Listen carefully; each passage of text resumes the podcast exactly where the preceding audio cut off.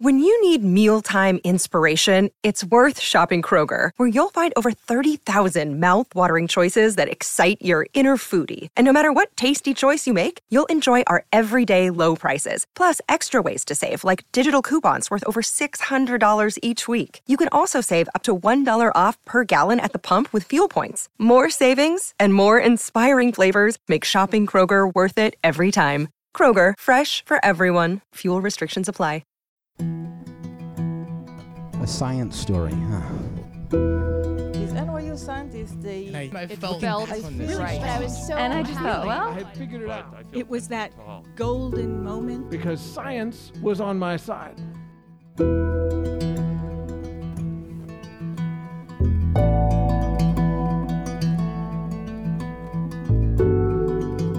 Hey everyone, welcome to the Story Collider, where we bring you true personal stories about science.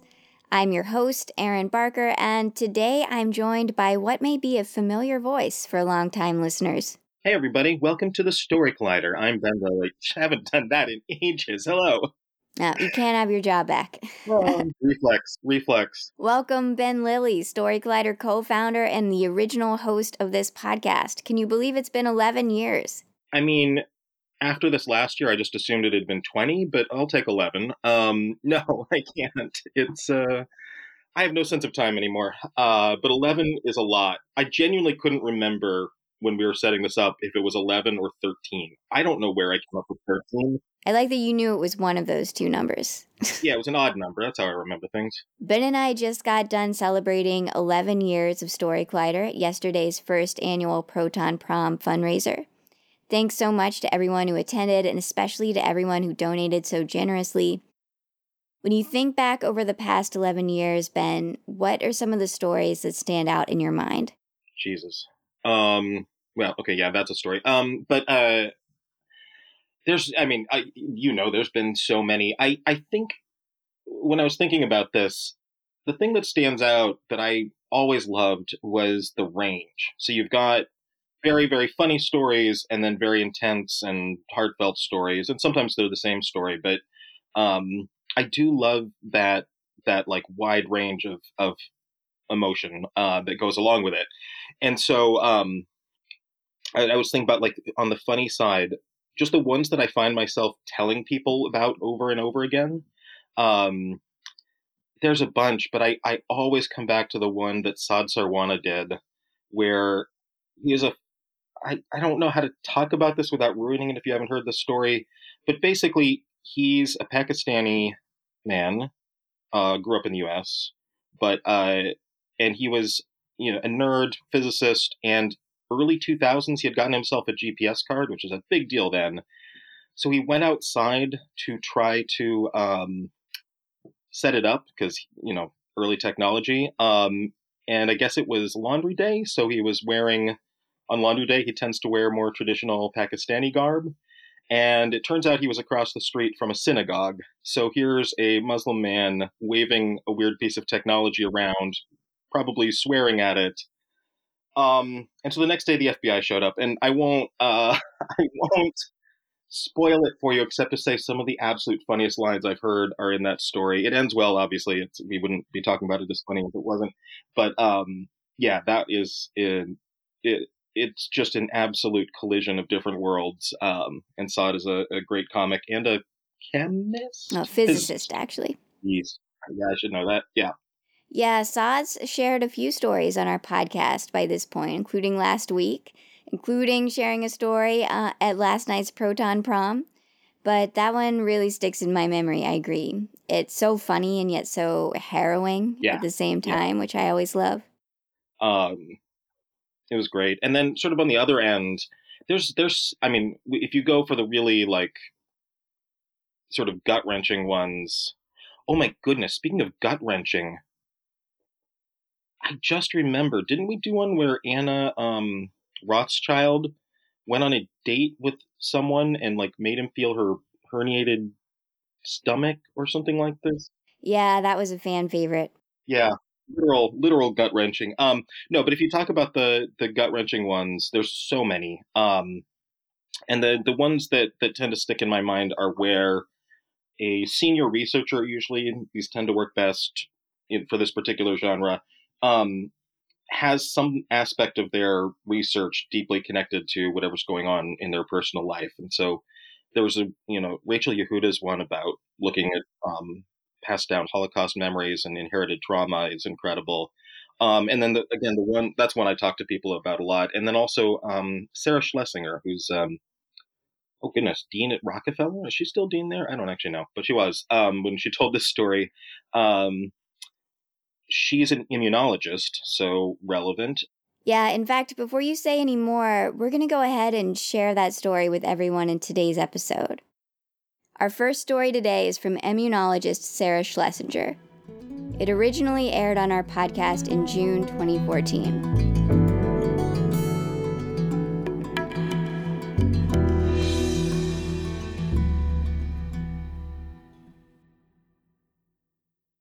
Hi. So, 37 years ago, when I was 16, I came through the gates of the Rockefeller University, where I work every day now, for the very first time. I had never heard of the place, even though it had been on 66th Street and York Avenue, and I'd probably walked by it more times than I could have counted, but I never knew what was behind those gates. My high school biology teacher had given me tickets to what were called at the time the Christmas lectures. They're now called the holiday lectures, which are these amazing lectures by world class scientists, many of whom were Nobel laureates for high school students. And I had the great privilege of hearing Dr. Christian de Duve, who had just been awarded the Nobel Prize for discovering the microanatomy of the cell. And this was the, the hottest science going. And he took a room full of high school students on what he called a tour of the inside of the cell for two days. And I was completely amazed. And I had always, I had thought before that that I wanted to be a scientist, but this completely nailed it for me. But I was 16 and I was expected to get a summer job. And I thought, well, this would be a really cool place to get a summer job. So I came home, I told my parents, and my parents sort of nicely nodded at me and they said, fine, knock yourself out, get a summer job there. And I guess, so this would have been the day after Christmas was the lecture, and my mother went to a New Year's party. And just by a series of coincidences, she was talking to a friend of hers who said this friend had a friend whose husband, he was a scientist, and just by coincidence, he worked at the Rockefeller University. So my mother came home and told me this, you know, sort of odd coincidence here. We'd never heard of this place.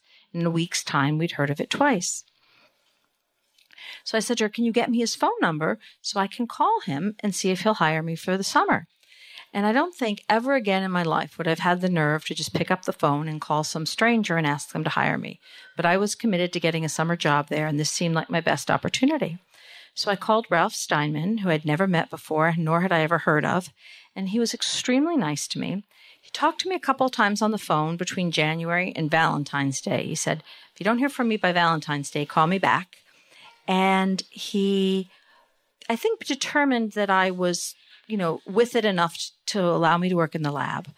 But he was then, then, as he always was, very frugal. He said to me, Well, you know, we can't pay you, but we can give you meal tickets for the cafeteria and we'll pay for your train ticket to come to work. What he didn't know was I would have paid him for the opportunity. So I started to work beside him at the bench, and this was 1977. He had just discovered the dendritic cell. So, this is a cell in the immune system that orchestrates all the other cells. It's called an antigen presenting cell.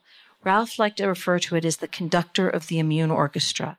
It teaches all of the other cells in the body how to respond to viruses, bacteria, pollen, or even your own cells.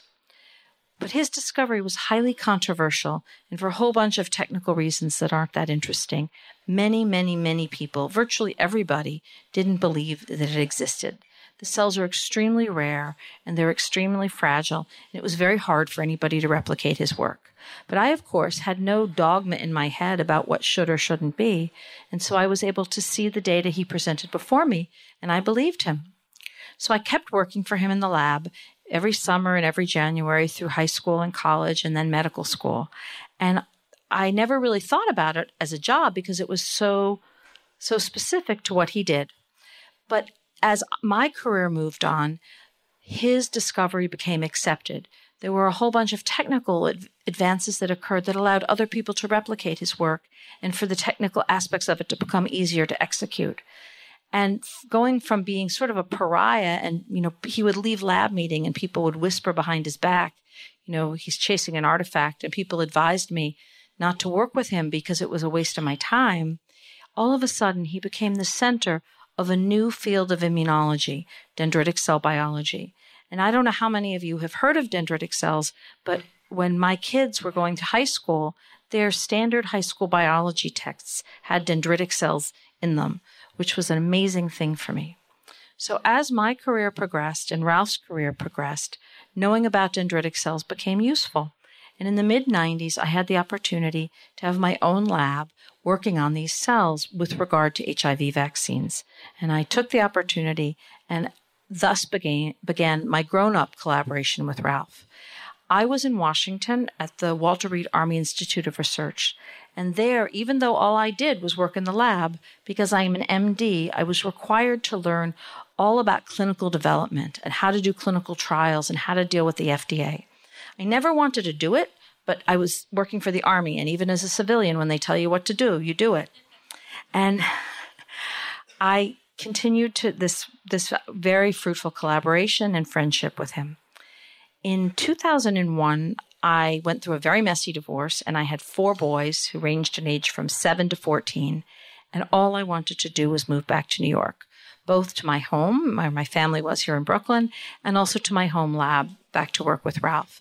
And timing was really, again, very fortunate for me because Ralph's discoveries had reached the point where it was, be- it was beginning to be thought that they could be moved from the laboratory into the clinic. And they could be used for several things, including vaccines and cancer immune therapy. Because remember, these are the cells that make the immune system either get activated or get quiet down. And so Ralph wanted to start to do this kind of work, and I had learned the skills necessary to do it. So I came back to help him do this. We got a big grant, big grant from the Gates Foundation and started on working the first on working on the first vaccine for, to prevent HIV that directly targets dendritic cells. And so this was my project and it was an amazing time and everything was going along swimmingly. We had money, things were going well in the lab. Ralph went to a meeting in Colorado and he came back and he was yellow. Well, being yellow, bright yellow, is a very bad sign. It's what's called jaundice, and it's a sign that the liver is failing, and that that means that the, all of the bile salts are backing up into the skin and the eyes. And I knew immediately when I saw him that something dreadful was going on. It turned out that I was right, and Ralph, in fact, had pancreatic cancer. He had a grapefruit sized mass at the head of his pancreas. And as many of you know, and probably most of you know, pancreatic cancer is a dismal diagnosis. 97% of people who have what he had would expect to be dead within a year. So all of a sudden, everything changed. And in addition to having such a grim prognosis, there's very little good standard therapy, hence the grim prognosis. So after Ralph was diagnosed, he assembled the group of us that were closest to him in his office. And he basically explained that he understood better than probably anybody, he is also a physician, that this was a grim diagnosis. And though he was willing to engage in all of the standard therapy, it was very unlikely to really make a big difference. And so he saw this as an opportunity to be his grand experiment. He wanted immunotherapy of his own design based on his dendritic cells. So we all got to work. And the way it works to do a clinical trial or clinical experiment takes a very long time. So we had to piggyback on things that were already started by our colleagues. And because Ralph, though I don't think I mentioned it, was a wonderful and warm and caring human being, people came forth literally from the four corners of the earth, offering whatever clinical resources they had, protocols that were open, ideas, vaccines to help him. And so we started to have these meetings in his office. And I'm trained as a pathologist, which is a kind of doctor who deals with making diagnoses in tissue. So my responsibility was to understand what we needed to do with the tissue when it was removed at the time of surgery, how it needed to be divided up to maximize the various opportunities that existed. So I had a notebook and I had a list. And other colleagues who were more expert in other more scientific matters than I, we would go into this meeting and I would take notes and I would be keeping my list. And so when it got close to the operation, I was everybody else had left, and I assembled my pile of papers. And I'm kind of clumsy, and I was nervous as it was. And I said to Ralph, I said, you know, so I know, you know, I know we're going to do this, we're going to do this, and we're going to do this. I said, who's actually going to treat you? Who's going to administer the vaccines to you? And he looked at me and he said, I'd like you to do it. And I was overwhelmed because I first I was honored that he wanted me to do it. And then I was a little sick at the thought of doing it. But he said to me, Look, you don't have to do it if you don't want to. Think about it overnight. And I said, No, no, I want to do it. At this point, I didn't really think it was going to make any difference, but I knew that he thought it was going to make a difference. And so I wanted to give my teacher the comfort of knowing that he had done everything that he could. And I wanted to give myself that same comfort. So I did think about it overnight and I came back and I said, Of course I'll do it. I reminded him that I wasn't, you know, that I didn't wasn't an oncologist, and he said, of course, he knew that. He was always irritated at me when I pointed the, out the obvious, and he reminded me that he trusted me, and frankly, he knew that I would do what he said, that I would follow his scientific direction and not try to substitute my own. And that, frankly, led to our first argument because he was the consummate scientist and an absolute purist. And he had trusted in his cells when nobody else had. And he wanted to do an experiment that was going to be reportable. So he wanted to do a treatment and then wait four weeks and do the next one. And I and my colleagues realized that if he waited four weeks and something didn't work and the tumor came back, that would be it. We were going to be lucky if we were going to be able to keep the tumor from growing back, let alone, you know, address it if it came back. So, despite all of my arguments about his health and his life, a smarter colleague said to me, Look, Ralph, said to him, Look, Ralph, you're an N of one. It's only a case report, no matter how good the data is. so, only, it's not going to have statistical significance. So, only with that argument was he willing to concede that we could do each treatment one right after the other. And we did. But before we could start, we had to have all of the appropriate regulatory permissions. And so I went to see um, Emil Gotschlich, who is the head of our IRB, our institutional review board, who was responsible for all of this. And I told him what had happened, and he gave me his condolences. And then we got to work, and I explained the situation and what Ralph wanted and what I wanted. And he said to me, Well, that's all fine, but I have to be sure that you want to be doing this and you're not being pushed into it. Do you want to be doing this? And I said, Well, I don't want to be doing this, but if anybody has to be doing it, I want it to be me. And then he said to me the hardest words that I heard during this period. He said, You know, no matter how good a job you do, no matter how hard you work, this is likely not going to end well.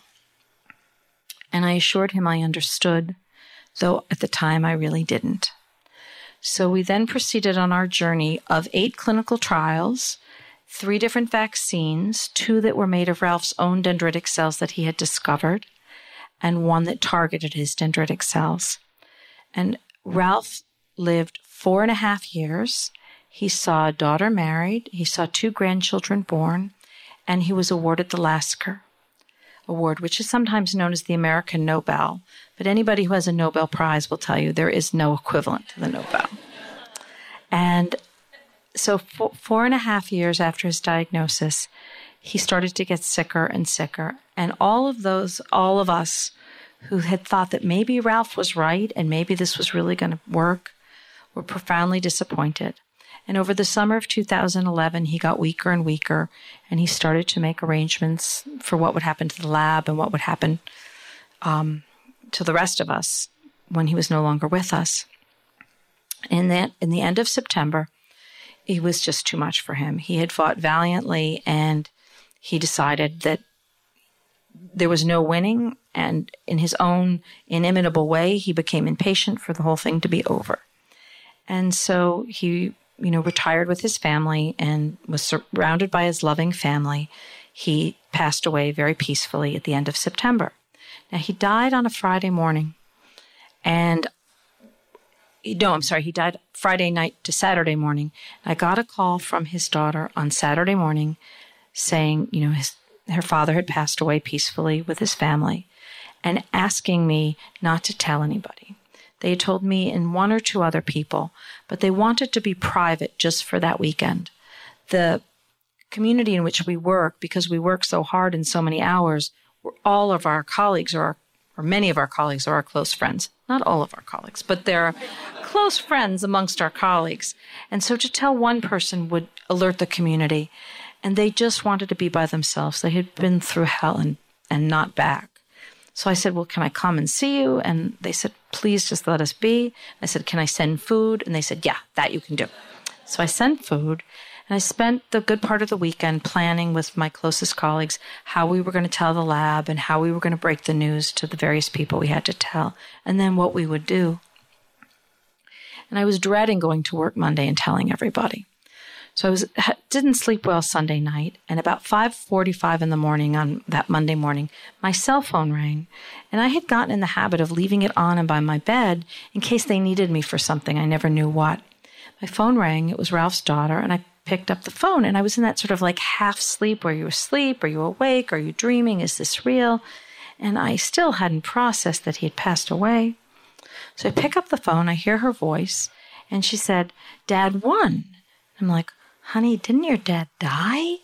And she said, Yeah, yeah, yeah, he died, but he won. The Nobel Committee is calling us and emailing us, and we don't know what to do. Now, you have to remember, in addition to being the, the ultimate prize, there's a strict rule that the Nobel Prize cannot be awarded posthumously. It can only be awarded to a living scientist. So the Nobel Committee, like everybody else in the world except the three of us, assumed he was still alive. So I said, Alexis, I don't know what to do. I'll call the university and we'll find out. So I called the people at the university. They got in touch with the president and then it got taken out of my hands, blessedly. And there was a bit of a controversy for that morning as to whether he would be able to keep the prize. And the Nobel Committee convened, and I, have subsequently learned from, from the people on the committee, they consulted with their lawyers, and they decided that it had been given in good faith, assuming he was alive. And the, the, the rules allow it to be awarded to a live person, even if they don't live to see the, the ceremonies, which are in December. So they use that construct to allow him to keep the prize. So we'll never know if Ralph's, the dendritic cells that Ralph received, prolonged his life. Clearly, he lived way beyond what one would have expected, even under the best of circumstances. He believed fervently that they did. I'm not sure whether they did or not, and I'll probably never be sure. But his technology, dendritic cells have been approved for a treatment for prostate cancer, which you can see advertised on television if you watch golf for the six o'clock news. really, you can. And I sometimes see it and I get so excited. Um, so they have moved forward from the lab to a clinical treatment for for prostate cancer. And our vaccine trial that we started back in thinking of in 2001 is now fully enrolled and we have the results. 45 people received the vaccine that was an idea in Ralph's head, and they've made good responses to HIV, good, strong protective responses. It's just the first phase of a trial, so we won't know if they're protected, but that would have been what he would have wanted more than anything. So, though Ralph never saw that, and he didn't even ever know he won the Nobel Prize, I had the great pleasure of watching his beautiful wife Claudia accept the prize in his behalf in Stockholm in 2000, December of 2011. And more than anything, Ralph was right. Thank you.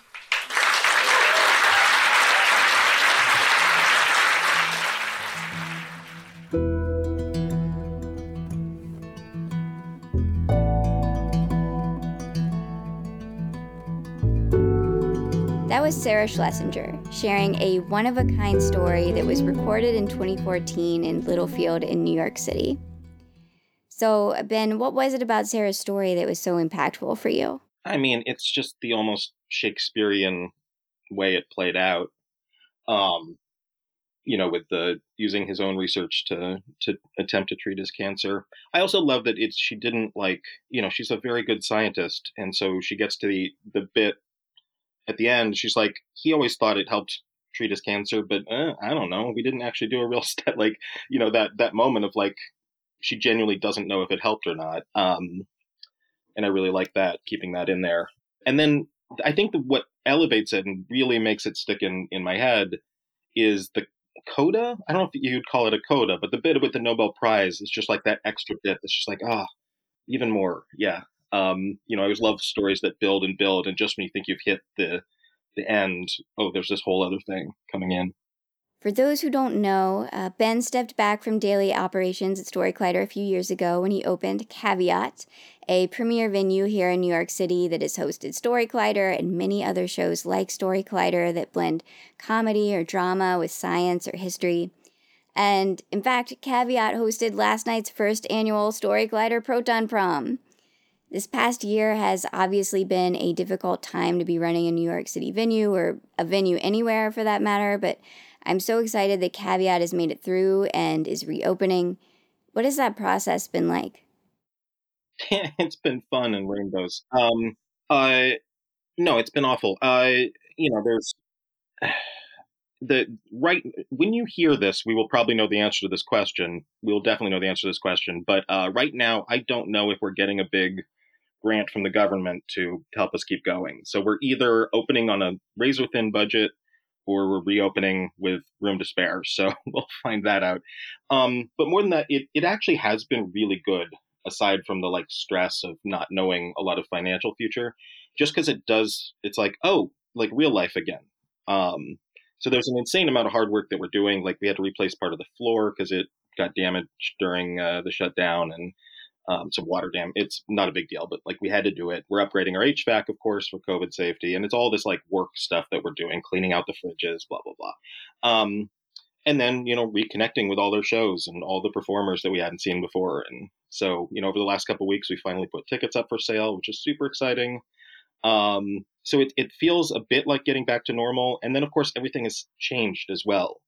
So um, a, a, lot of comedy theaters, particularly improv and sketch comedy theaters in the city, had to close over over COVID, and so a lot of those performers formed a new company, and we are giving them a home here, which is very exciting.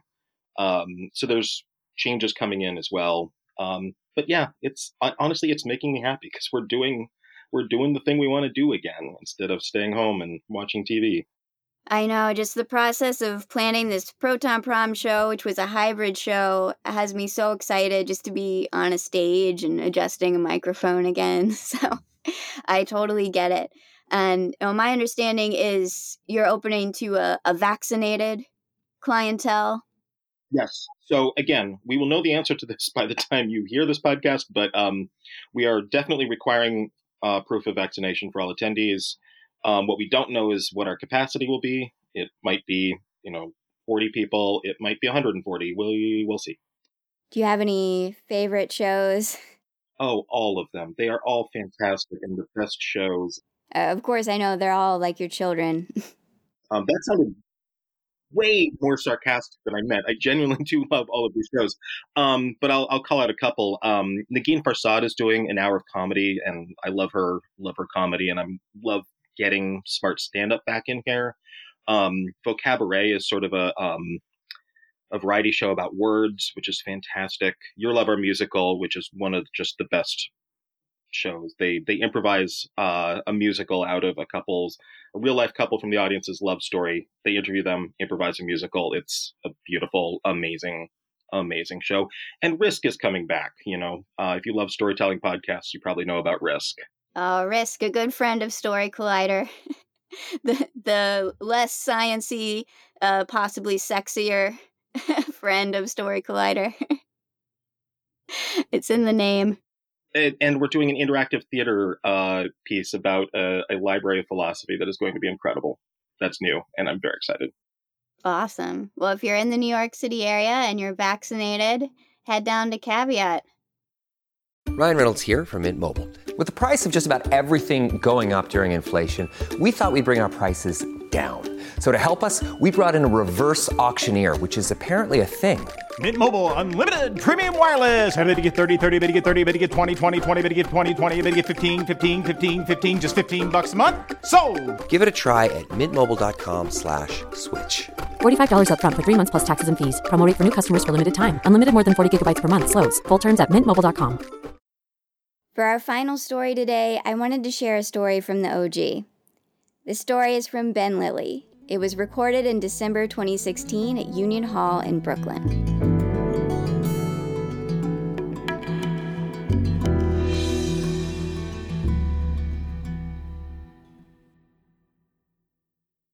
In fifth grade, uh, when we walked in the door every day, the teacher would have written up on the board our schedule 9 a.m., English, 10 a.m., social studies, uh, 11 a.m., math, and it would just go on. And like that's how we'd know what we were doing for the day, because fifth grade classroom, you do all kinds of different things. And so one Monday, I walk in and it says 9 a.m., social studies, 10 a.m., social studies, 11 a.m., social studies noon, lunch. 1 p.m., social studies. 2 p.m., social studies. 3 p.m., go home. and that was the day. And we're all like, oh, something's going to happen. Now, this had happened before. Um, our, our fifth grade teacher liked to have us do these big classroom things. Um, and so the the whole year was Wild West themed. Um, so they're always Wild West themed. I grew up in Oregon, so actually a lot of years were Wild West themed. But so we he would have us do these things. Like like earlier in the year we had played uh, the Oregon Trail like the video game but like LARPing. And so like we had groups and uh, we had to like pick what we were putting in our wagons and try and get across the Oregon ter- territory. And it was great because like I had a team and like I wasn't the kind of kid who had a team like I wore uh, sweatpants to school every day. I didn't have a team. But for that I had a team. It didn't go well. We got stuck in the mountains. It went all donner party. It was pretty bad actually. But um, but you know things like that were great. So when we, we walked in this day, we knew some kind of big activity was going to happen. And we walk in, and the teacher, Mr. Swanson, goes, All right, here's some cards. And he gave us all five cards. And this was Wild West themed. So on each of these cards was something Wild Westy, like a musket, or hardtack, or a fur, you know, like they had in the West. And uh, so we each got dealt five of these cards, and he said, All right, here's what we're going to do. This is a trading game. Your objective is to trade to make better value. I don't remember he said value, better something for yourself. And so, like, we were supposed to trade, and we were supposed to get points for the cards in our hand. And uh, they had different values. So, like, a musket was worth five, and a hardtack was worth two.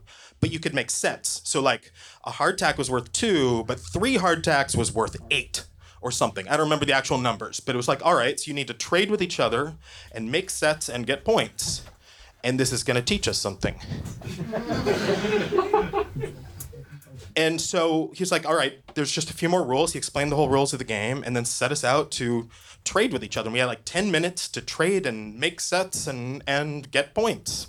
All right? Now, some of the rules were kind of weird. There was a whole bunch of them, but three of them were particularly odd. Um, the first rule was that if you were uh, trading with somebody, you had to, you couldn't show them your hand. You had to tell them what you wanted. You had to tell them what you had to offer, and they had to do the same. You couldn't just like look at each other's hands and decide what to trade. And like you can sort of like I, the, as a fifth grader, I couldn't have told you this, but you can sort of see how that makes sense. Like maybe you know learning the value of communication or like asymmetric information in interactions like economists might say something like that. And um, the second weird rule was that if you started trading with someone you had to trade. You couldn't walk away from the trade and you couldn't trade the exact same thing. You like had to make an actual substantive trade.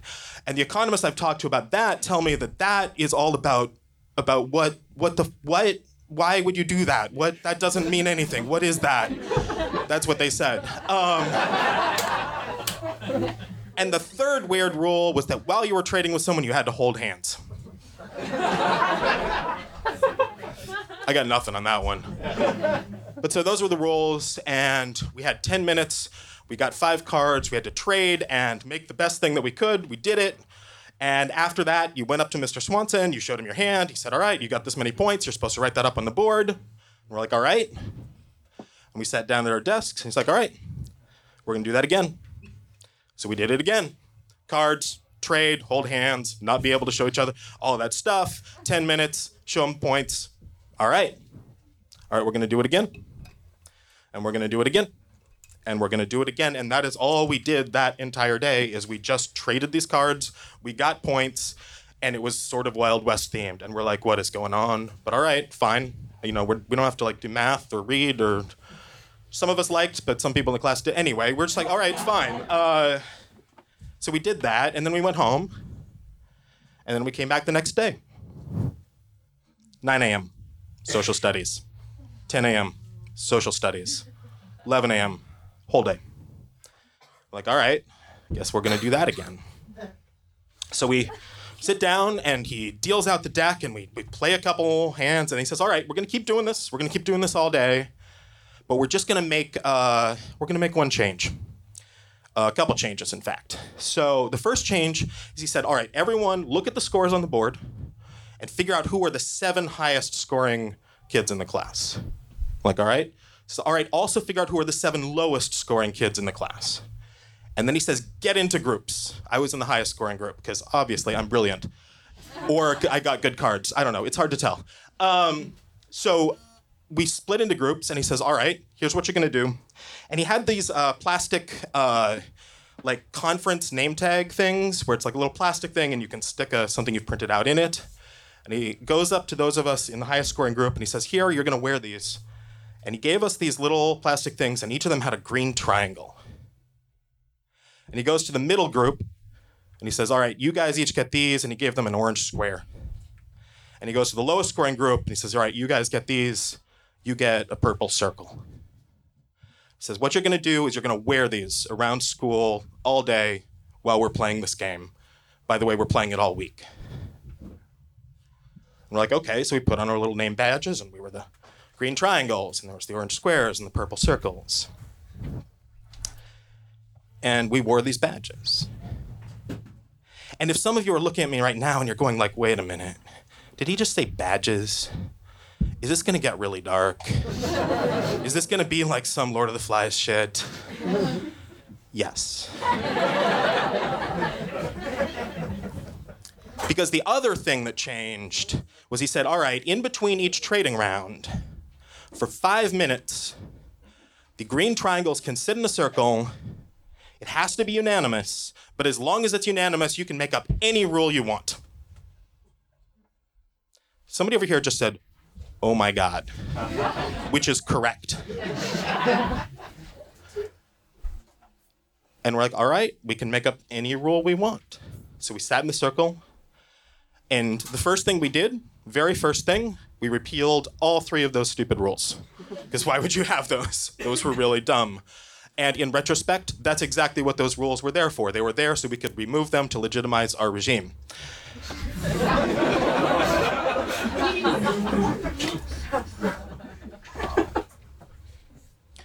the time it took us to go from that, from making an obvious rule that helped the whole class, to making the rule that because we were working so hard for everyone, we deserved an extra card, was just over 24 hours. And we did it. And we kept playing. Came in the next day when we made that rule, social studies all day. And now people in the class are starting to go, ugh, I don't want to be doing this. And all of us in the Green Triangles were like, yeah. Like I had a team, I had a group. This was awesome. My other Green Triangles really loved it. We came in the next day after we made that new rule, Thursday, 9 a.m. social studies, 10 a.m. social studies. I'm like, yeah, this is fun. All right, we get to do more of this. My friend Mac, uh, who was a, a, an orange square, was like, no, I don't want to do this. I'm like, why not? It's fun. He's like, no, it's not fun lunch that day on Thursday, uh, we had been playing this game just over and over again. I go out to lunch, and a lot of days, um, my friend Mac and I, we would play this game uh, during recess called Wall Ball. It's pretty simple. You get a ball, you find a wall, you hit the ball against the wall. It's great. It's a great game. I recommend it. And and Mac and I would play this, and I so I, on this Thursday I found him, and I, I said, hey Mac, you know I checked out the ball, and he's like, no, I don't want to play. And hey, what what are you talking about? And he says, what what are you what are you talking about? Why would I want to play with you? And I'm, I, what do you what? And he's like, what you guys are doing is unfair. You, that rule is is is insane. There's other rules I've forgotten. He was upset about. And I'm like, why are you upset? We're making everything better. We're working harder. He's like, no, you're not. You're not. And if it sounds like he's being very sharp for a fifth grader, he grew up to be a civil rights lawyer. Um, he was very good. I didn't get it and we argued and we we we like left and I went to find the other green triangles and get back in there in the afternoon. We're back in the class, dealing cards, trading cards. Now, one rule we hadn't repealed was um, that the, the green triangles, that the power group, was the seven highest scoring people. And there was one of the orange squares had been getting enough points that they were going to s- surpass one of the green triangles. Because even despite the extra stuff we had passed to make it easier for us, one of them, let's call him Scott, because I don't remember his name, and I kind of hate Scott. Sorry if there's one in the room. Um, he hadn't been doing well. And uh, so we were talking about this. We're like, in a round or two, Scott's going to go down and it's going to switch. And someone's like, well, we have to pass a rule to make sure that doesn't happen. I was like, wait, wait, what? We have to do what? And someone's like, yeah, we have to like stick up for our team. And so someone else says, well, what, what should we do? And we hadn't uh, changed the rule that it had to be unanimous. So we're all talking about this. And so someone says, uh, well, uh, we should just give him 100 points. 100 was a lot. We should just give him 100 points. I'm like, all right, we can do that. And, and it goes around the circle, and everyone's like, yes, yes, yes, yes, yes. It gets to me. And I'm like, that, that feels wrong. Like I'd, I'd been thinking about this thing Max said just the whole thing felt wrong. So I said, I don't think we should do that. And they got pissed. They got angry and they were like, What are you talking about? This isn't wrong. We have to protect our team. And another kid was like, We we have to like stick together. I was like, It doesn't feel fair. And we were saying this out loud, and we're all in the same classroom as the other kids. So the rest of the class heard what we were talking about doing, and they started getting very pissed off because they should be. And they started yelling and they started screaming, and they are coming towards us, and they're they're standing up and they're screaming about fairness, and I'm listening to that, and I'm then, then the other green triangles are sitting here and they're talking about how you used to stick up for your team. And I'm sitting there going, I don't know what to do. I don't know what to do. And the one thing I knew, and I couldn't have put it in these words at the time as a, t- as a 10 year old, but I knew that this was important. Like this decision was important because it would tell me the kind of person that I was right? Was I the kind of person that stuck with my team and, and did the thing for the team? Or was I the kind of person who did what was right and what was fair and what was just? Or on the flip side, was I the kind of person who just wielded power for the sake of wielding it and like, because that was intoxicating? Or, and I can't come up with a bad thing for the other decision because it's clearly the right one, but, uh, but like this decision mattered and like would tell me who I was. And I'm sitting there trying to figure out what to do with everyone yelling at me. Now, over the last couple of years, uh, I have spent a lot of time talking to two groups of people. One of them are people who understand stories and narrative. And they have taught me a lot of things like, for example, if you pause just before revealing a crucial bit of information, you can get through a lot of exposition. the other group I've spent a lot of time talking to is neuroscientists. And one of the things neuroscientists tell you that is fascinating is that our memories do not behave the way we think they do, not even close. They are very, very fragile things. So we think that something happens and you record the memory like it's on a hard drive. And then every time you want to remember it, you just read it off the drive, right? I remember this thing, I remember this thing, I remember this thing. That's not what happens. It turns out when you remember something, you sort of crystallize it and then or when you when it happens and then when you want to remember it you pull it out of storage and it becomes this living thing that you think about as you remember it and then you put it back. And then the next time you remember it you're not really remembering that thing you're remembering the last time you remembered it. And then the next time you're remembering the memory of the last time you remembered remembering it. And this keeps happening and every time you pull it out and then put it back you can kind of fuck with it you can kind of twist it and little imperfections can go in. And so, counterintuitively, the more you remember something, the less accurate the memory is. And we can distort the memories that we have by the way we tell it to people or the things people say to us as we are telling them the story or by who we want to be.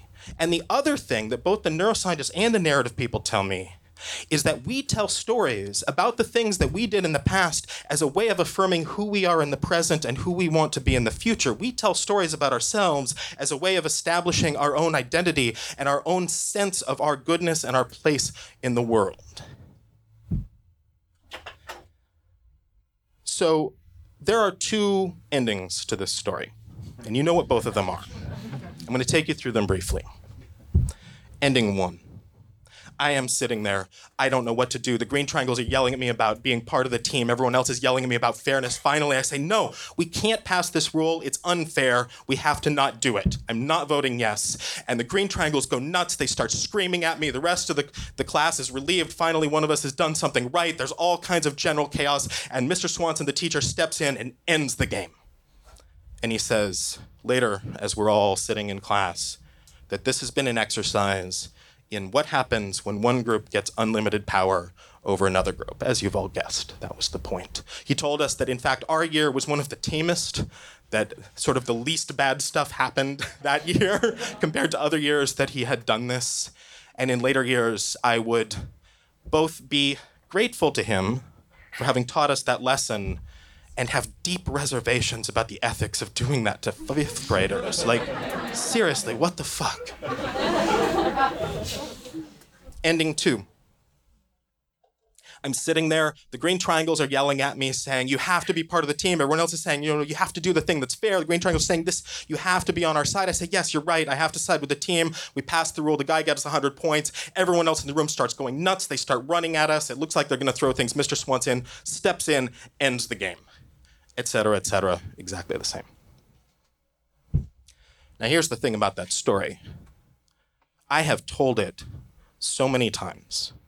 I have told it to people to tell them what a great person I am. I have told it to people to tell them what a horrible person I am. I have told it to myself in both ways. I have told it with all kinds of endings. I have no idea, no idea which of these is correct. Absolutely none whatsoever. It was right about one thing, though. I thought in that moment that this was important, that this moment would define who I was as a person. And I was correct. What I didn't know is that I would become a person who was obsessed with uncertainty and ambiguity and nuance and how it exists in the world. And what I finally realized Mr. Swanson was teaching us was that absolute power corrupts, not because of evil in the world or inherent badness, but because we all tell ourselves that we are the heroes of the story. We don't know if that's true. Thank you.